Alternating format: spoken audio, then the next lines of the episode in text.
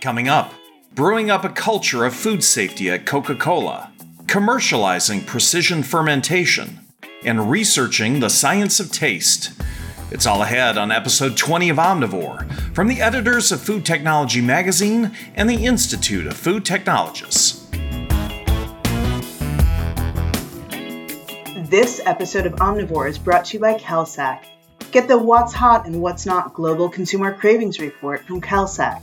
Visit Kalsec.com slash hot or not and download the free report today.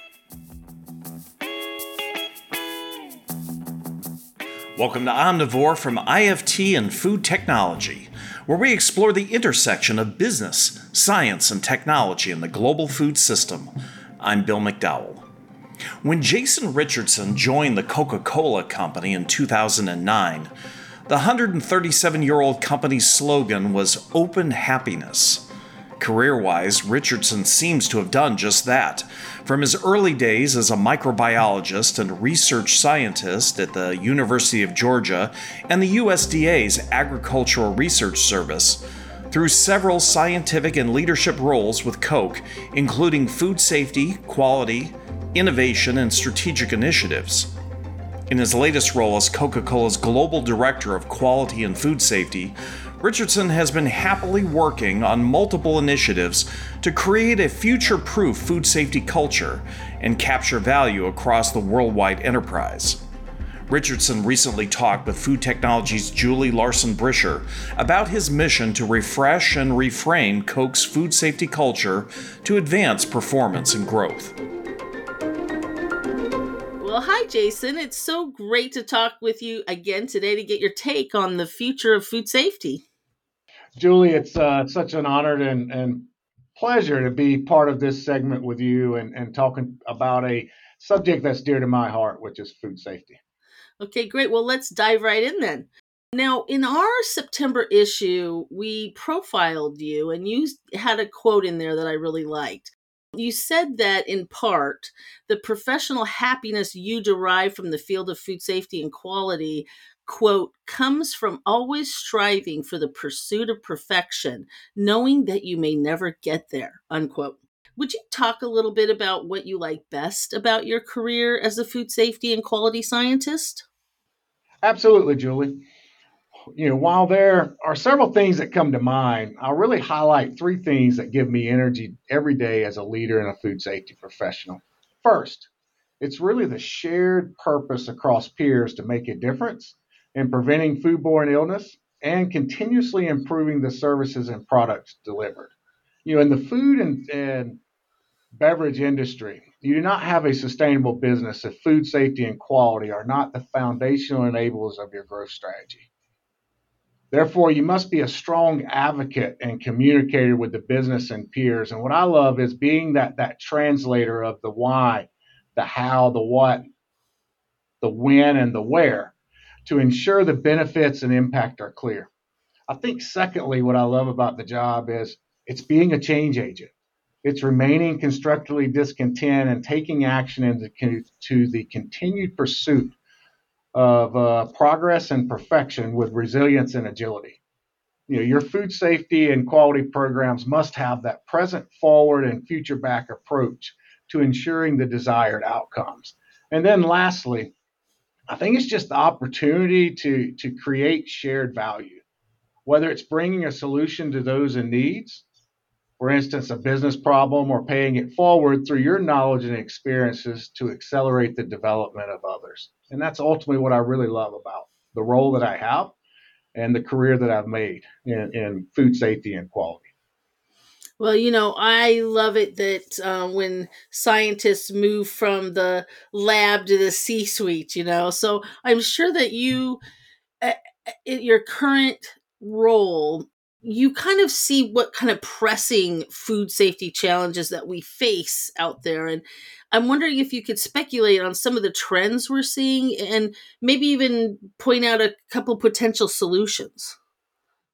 Yeah, Julie, it's it's a very relevant question. I believe many of us think about constantly, regardless of whether we're in academia, uh, government, nonprofits, or, or the industry. And you know, while we've made progress over the last several decades, and I think it's worth at least you know, acknowledging the progress we have made. And reality is we are continued to be faced with a lot of, of pressing challenges.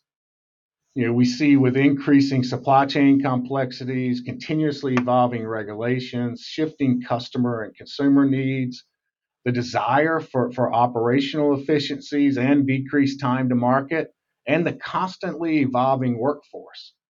But you know, these also present an opportunity to shape how we further build the culture and capabilities that enable greater transparency and trust in what we do and how we do it.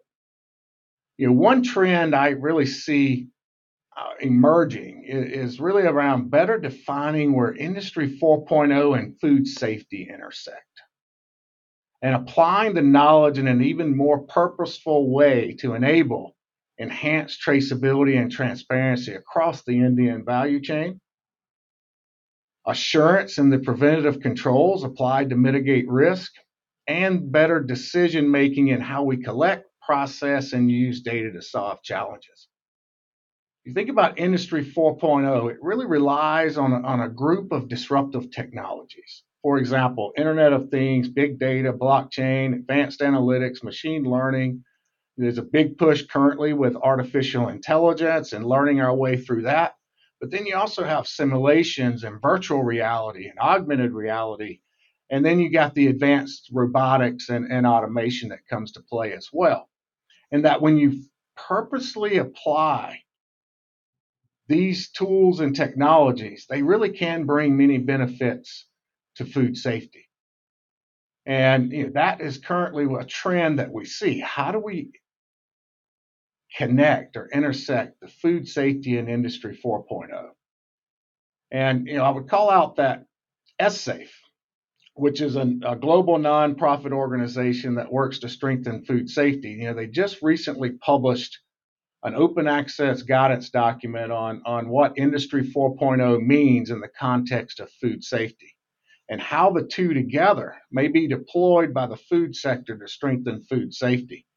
You know, and I see this area growing momentum and will only grow exponentially over the, the next decade. And I'd encourage all the listeners to, to read this one. Yeah, you know, um, that's good advice. And I'm wondering if you have some further advice, maybe targeted right at young scientists entering the food industry as a career. Do you have any advice for them? I do. So I would say it's an exciting time for, for young scientists entering the food industry, and, and they will define the transformation we make over the next decades, uh, particularly on the integration of technology into the way we work, the way we learn, and the way we lead. Uh, from an advice perspective, you know, I see four things that would be beneficial uh, to share. I think number one, it's really build that trust and credibility Champion your discipline. Building the foundation will ensure you meet the challenges throughout your career. Learn how to connect all the different elements of food science and the interactions and translating the science into value creation and capture uh, for impact.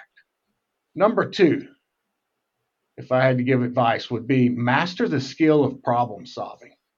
Solutions are being sought after every day for the different challenges we are faced with across the food and beverage industry. And always start with asking the right questions. Number three would be invest in your network.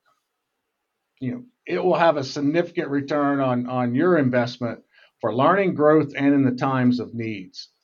You know, I just call out IFT and IFP, which are, are two organizations where you really can grow your, your network in an accelerated way. And they've been very beneficial for me in my career. And then last, I would say practice continuously the art of communication. Know your audience and the messages they need to receive. So, those would be the four gifts that I would give to young scientists entering the food industry as a career. Well, speaking of advice, I really loved our interview conversation about the best re- advice you yourself have received and what advice you like to share with your team.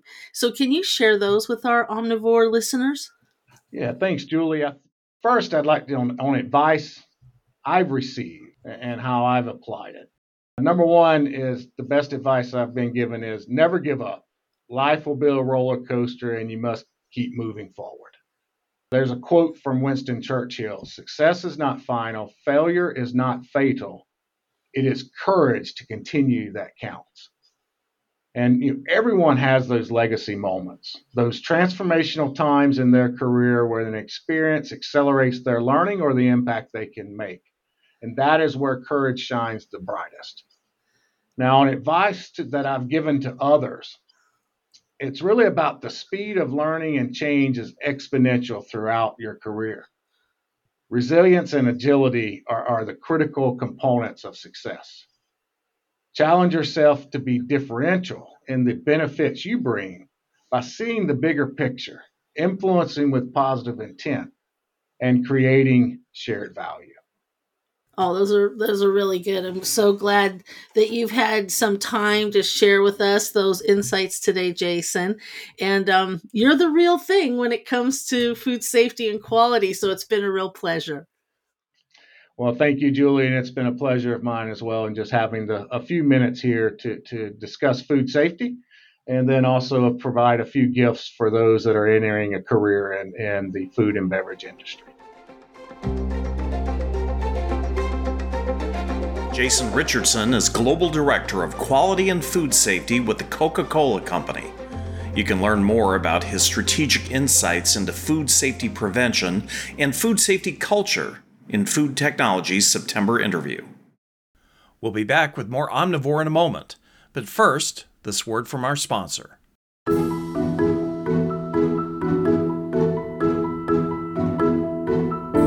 Consumers across the globe are looking for more heat and spice in their meat, snacks, and seasoning blends. But what type of heat and which spices specifically are people craving? The What's Hot and What's Not report from Kalsec is a free, comprehensive look at the hot and spicy flavor trends with actionable insights to inform the development of your hot and spicy creations.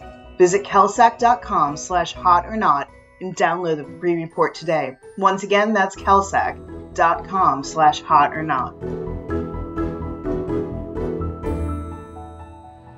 Welcome back to Omnivore. I'm Bill McDowell.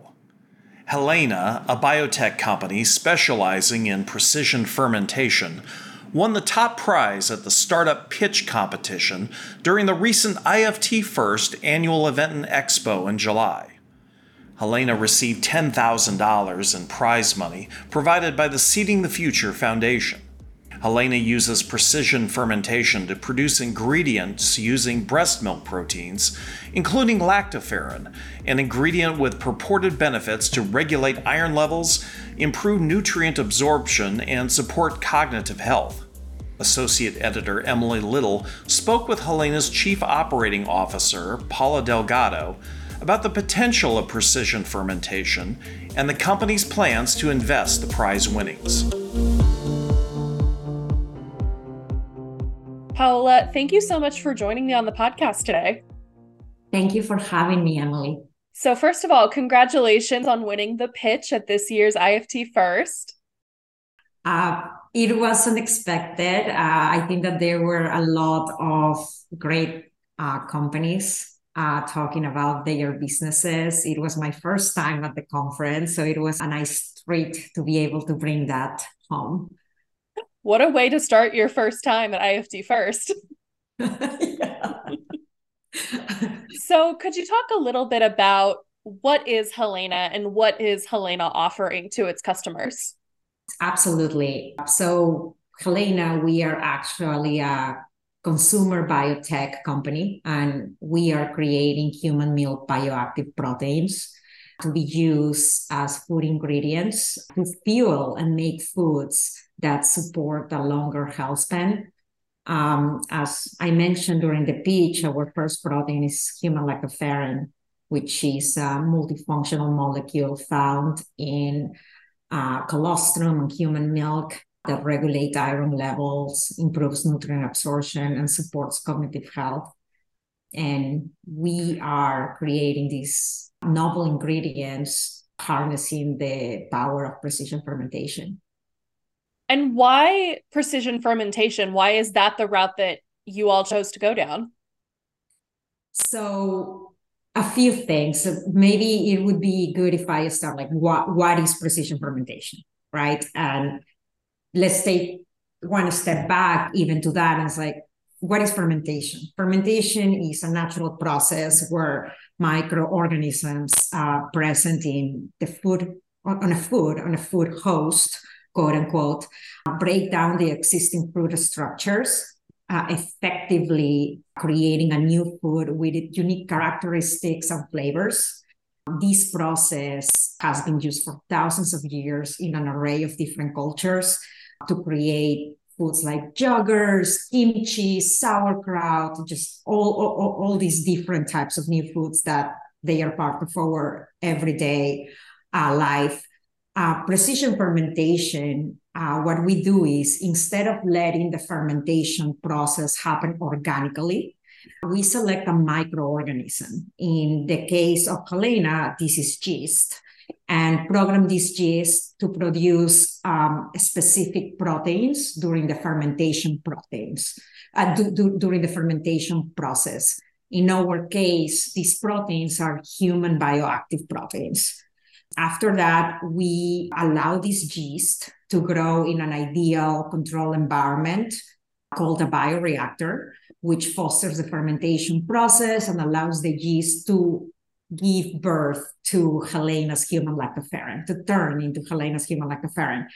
So this technique that has been used for thousands of years has evolved into giving us as human endless possibility for the manufacture of proteins that were previously available only through animal sources or human sources or sources that only had limits on scale, really. And what is very special about Helaina is that we have very, very smart group of scientists that uh, have figured out a way to turn uh, yeast into a precision fermentation platform that can be programmed to create all types, different types of human bioactives, um, which are which are compounds uh, very well documented to give benefits to an array of human functions, supporting just overall a longer health span for humans. And what kind of markets are you looking to break into first with this lactoferrin? We actually are going to market on three verticals uh, sports nutrition, uh, women's health, and also elderly nutrition. And a lot of these markets have been by looking at what are the specific benefits that lactoferrin delivers to each of these population and then just looking at the early adopter and who who and why would they consume this and just having a lot of conversations with potential customers So I remember during your pitch, you spoke about your personal connection with seeing anemia firsthand. Can you talk a little bit about that and how that influences your work at Helaina? I grew up in Peru, and Peru nowadays people see it as a somehow developed country. You know, everyone Machu Picchu wants to come visit, but when I was growing up, it was the early 90s, and you had a lot of poverty 40% underemployment and people just basically didn't have food to eat. And my mom was a nutritionist in a food kitchen so she would actually make the mixtures to try to deliver the most nutritional value uh, at a very very low cost because these were funded by the government to whomever very poor people that would come and try to eat. And I th- there was a lot of malnutrition and anemia and women especially because in peru also a highly catholic country just women have like four five six children mm-hmm. right? They were very tired and they didn't have like a lot of energy. And it, it just felt like all the odds were against them First of all, they were very poor. They were women. They were not, they had a lot of children. They didn't have uh, the strength to do something else really, or to work harder, or even try to, to, to just make a better life for themselves. So everything was a little bit of a, a trickle down effect, right? And then, you know, very interestingly, uh, and just Peru, for some reason, it has one of the highest incidences of anemia in their population um, as a as a country on a per capita basis. So, which to me it was just very interesting. So when I first met Laura and I first uh, heard about lactoferrin and human bioactive proteins and how they basically interact with the body to deliver iron in an optimized way right? And I'm not going to get all science geeky because I'm not a scientist, but like I love what we are doing. And that could be the liver at scale. It was something that really was really meaningful to me, right? So, and I met Laura for six months before we even decided to work together. So it's, you know, once what, what, when there is an idea that you keep going back to, you know you need to at least i needed to follow my heart on that mm-hmm. that's great i love that you you know like you said you followed your heart and you know now you guys have won $10,000 from the Seeding the Future Foundation. What are your plans for using that prize money? So this funding will like help advance our goal of bringing these bioactive ingredients to market and they actually come at a very pivotal time for the company because uh, we have recently scaled, have several fermentation runs at commercial scale, which, which in our case is 45,000 liters. And we are actually in the process of partnering, looking to partner with new brands to so that they would be interested in launching uh, our lactoferrin in their products. Great. Well, Paola, thank you so much for talking with me and good luck with Helaina in the future.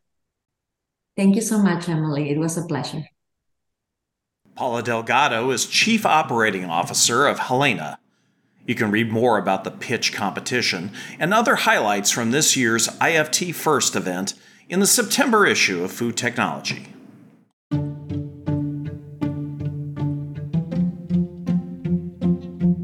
Our taste buds are tiny but complex organs, made of cells with properties that many other cell types lack. Their impact on human physiology and our individual responses to food fascinates Cornell University's Dr. Robin Dando, an associate professor of food science. In this segment, he talks with Food Technology's Mary Ellen Kuhn about the impact of taste on metabolism and other science of taste research currently underway at Cornell. Well, thank you so much, Robin, for making time to join our Omnivore podcast. We really appreciate it. Now, your academic background, you have degrees in physics and nanotechnology, isn't really typical for a food scientist. So, would you share a bit about the path that you traveled from physics to food science? I, I got my bachelor's in physics and then moved to nanotechnology, but that was delivered through a physics department. The final class that we took was bio nanotechnology, and I got really interested in this idea that you could build biological circuits and, and, and put together machines that were living living tissue, living cells. And so um, when I moved to the States in 2002 to get my PhD in physics, um, after a few rotations, I, I was really excited by working in biological physics. So, looking at membranes and ion channels and receptors and transporters. From that point, when I uh, finished my PhD, I moved to um, a postdoc position at the University of Miami's medical school, working in a physiology department. So looking at the same, you know, um, receptor events and ions and transporters and things like that, but in now um, a particular class of cells, which were taste cells. So uh, it turns out that the taste bud is actually um, we oversimplify it when we when we think about it, and it's it's interesting little ball of different um, different cell types that have different roles within that taste bud. It's about 50 to 100 cells, but there are different jobs for each of those cells, um, and they're put together in very different ways. They um, have interesting properties that lots of other cell types don't have. They replicate pretty fast, and so that means that we can grow new taste buds fairly quickly, and they're always turning over. And so I was able to, to from that point, specialize in in taste and was uh, lucky enough to um, be offered a position here at Cornell where I could start my own research group uh, looking into taste, but more more specializing in the human side of things than the um, than the cells in a dish side of things. So you've been finding plenty to stay focused on it, it sounds like. And I wanted to go back to something you mentioned where you said they're they're changing, that the taste buds or, or new ones are, are developing. How does that affect how we taste things? Yeah, so the the taste buds, they have kind of a, a, a basal layer of um, I'm going to call them similar to stem cells uh, that produce progenitor cells that are kind of kind of un, undeveloped taste cells that, that move into the taste bud. And then there they can they can mature into a particular cell type type one two or three taste cells. Um, but this process is always happening. And so that means that that um, we're not generally losing a whole taste bud and then growing a whole new taste bud unless there's been some sort of injury. It's a constant resupply. So that means that that we're um, uh, those taste buds are, are dying at a certain rate. In, sorry, the cells inside the taste bud are dying at a certain rate, but they're also um, being replaced at hopefully around about a similar kind of rate. And so, so the the abundance of taste buds is going to be uh, is going to be the same. Um, where we found some interesting work though is looking into metabolism and obesity and the idea that maybe this balance is being a little bit tipped and uh, we might not be able to refresh our taste buds as fast as they're being lost. Well, I'm really fascinated by that work you've done about metabolism and obesity and how it affects our perception of food choices. What else do we know about that so far? Is it kind of an emerging area? Yeah, there's not a whole lot of research uh, there, but we are finding out more all the time. Our own work suggests that um, if we uh, if we do lose taste buds over weight gain, this can also correlate with um, some loss of taste uh, function as well. So that means that that um, it seems like we're our, our sense of taste is weakened very slightly.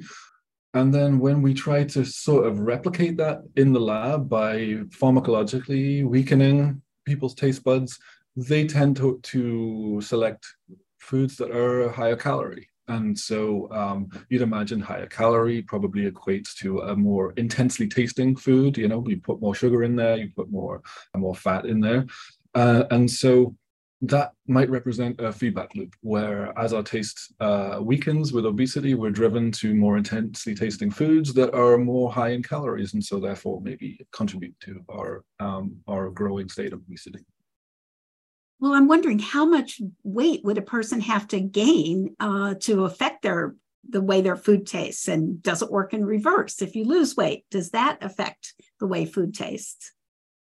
Yeah, so um, we've done a little bit of work on this uh, in the past. So our lab balances uh, human sensory work with some work using animal models. So we've we've uh, worked mainly with mice and some work with rats also. Uh, so in humans, uh, we tracked a population of Cornell students across several years and uh, looked for how um, how people who gained weight versus people who lost weight uh, changed in their ability to sense things. And it did seem like there was some weakening of taste in those that uh, gained weight. It seemed to be uh, some sex uh, differences there also, I should mention. Um, but those people were only gaining, I think, on an average of about four to five percent, uh, maybe maybe slightly less, maybe three to five percent uh, of their of their body weight, which isn't a huge amount for a human to gain. Um, going to the animal work though um, we uh, obviously working with with mice and rats you can specify exactly what they're going to eat like you can't really do with a human and so there we were able to to induce um, a, a, much more a much more observable weight gain. Um, and our mice after eight weeks on a high fat diet seem to have lost around about 20% of their taste buds which is a really uh, a really surprisingly large number. Um, when we have I think it's a very human response to say, can we reverse this? Can we can we diet our way out of this and get our sense of taste back? Um, it's certainly something that I was interested in as well. And um, what we find is that if we can, it lags behind the weight loss. So that means that um, even when we we get our mice back to approaching the same weight they still have not put together those taste buds again that had been lost. So it may come later on in life but you can imagine that would make a diet very hard to stick to if uh, you had lost the weight, but the food still didn't taste as good as it should have to you, and, and you were being pushed by a reward system to consume things that are more unhealthy and more intensely tasting, you can imagine that might be a reason why it's so hard to stick to that diet. Well, this is fascinating. And, and it really is interesting because we're, I feel like a lot of this is in the news lately with all the attention that these uh, weight loss drugs have been getting yeah, there's been, um, I think rightfully, there's been a ton of, of interest in those weight loss drugs because to me, they, I don't study that. That's not my own area, but they look really effective. Um, I've heard uh, doctors describe it as being like bariatric surgery without the surgery, which I mean, that's really exciting. And um, I think, you know, we're, we're only just starting to figure these things out. So I think they have a really strong future. Um, I would be fascinated to know um, what happens to taste buds uh, when people are on these treatments. And I do know there are some other labs out there, not our own, um, that are looking into that. Um, and it does seem like there are also changes in reward behavior unrelated to food consumption as well. So people who are are seeing some changes in their cravings or urges for other things that are not related to food when they go onto those drugs. So I think there's a lot to be found out still, and I'll be I'll be watching it carefully. Well, what are some of the projects coming up in the Dando lab that you're most excited about? Uh, yeah, sure. So um, we have uh, lots of work at the moment looking into angles of sustainability that I think are, are interesting. So um, if we're able to um, if we're able to design foods that can get out to market without having such an impact on the environment, then but still taste good, then I think that's a really interesting area to look into. And we're working at the moment on some some projects related to plant breeding. Um, what we're interested in there is the idea that we can put sensory back into plant breeding kind of upfront as opposed to waiting until a, a, a, new type of fruit or vegetable has gotten all the way to market and then people can see if it's successful. If instead, in the very early stages, we can have um, people t- tasting things that are brand new and selecting them from that point on in that early phase, uh, then maybe we can be producing produce that's uh, that's more appealing to people. It does always get back to taste. It seems like. So speaking of taste, does knowing so much about taste affect the way you think about your own food choices? I'm not sure. I think that um, I I look at taste as it's kind of a shortcut to the pleasure circuits in your brain, and there's we i think we natively understand this that that we we get that if we're feeling bad we can go out and we can buy some delicious food. And sadly it's going to be temporary but it will make us feel good. And i think that that that's seen as a bad thing you know that's seen as, as tricking yourself into feeling good through through um, doing something that might be unhealthy because those foods are probably not that healthy. But um, I think that we should just be honest with ourselves. you know, we do lots of things that are unhealthy, and uh, because they they give us some sort of pleasure. And so I think you know it, I I I can come to terms with eating unhealthily every now and then as long as as long as uh, it's maintained as a balance. I love that. That's we shouldn't have to have too big of an excuse to go out and get some ice cream. Robin Dando is an associate professor of food science at Cornell University. You can read a profile of Dr. Dando's research into the science of taste in the September issue of Food Technology.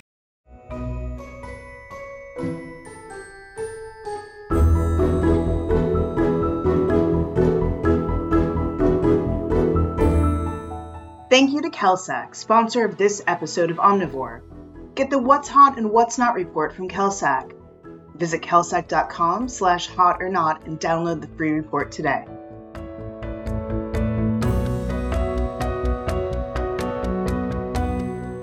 And that wraps up this episode of Omnivore. Thanks again to all our guests and my colleagues at Food Technology. Omnivore is produced and distributed by the Institute of Food Technologists. If you enjoyed today's show and want to learn more about Food Technology Magazine or how to join the conversation by becoming an IFT member, visit ift.org/membership.